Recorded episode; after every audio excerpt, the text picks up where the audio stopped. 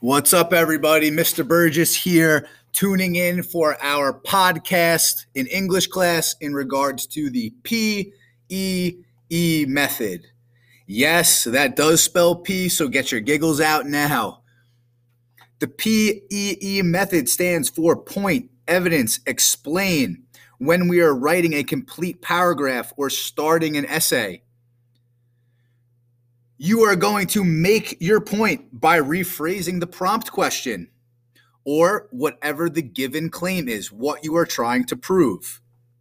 You can state your claim, and then you are going to move on to the evidence, which is always surrounded by quotes. And the reason this is, is because it's pulled straight from the text. When we're using someone else's words or someone other authors' words, they're always surrounded by quotation marks because they are not our own. And examples to ways that we could start our evidence are as stated in the novel. The text states, as it says in the text, the article says. And then we would explain, fully explain the quote and how it supports our point.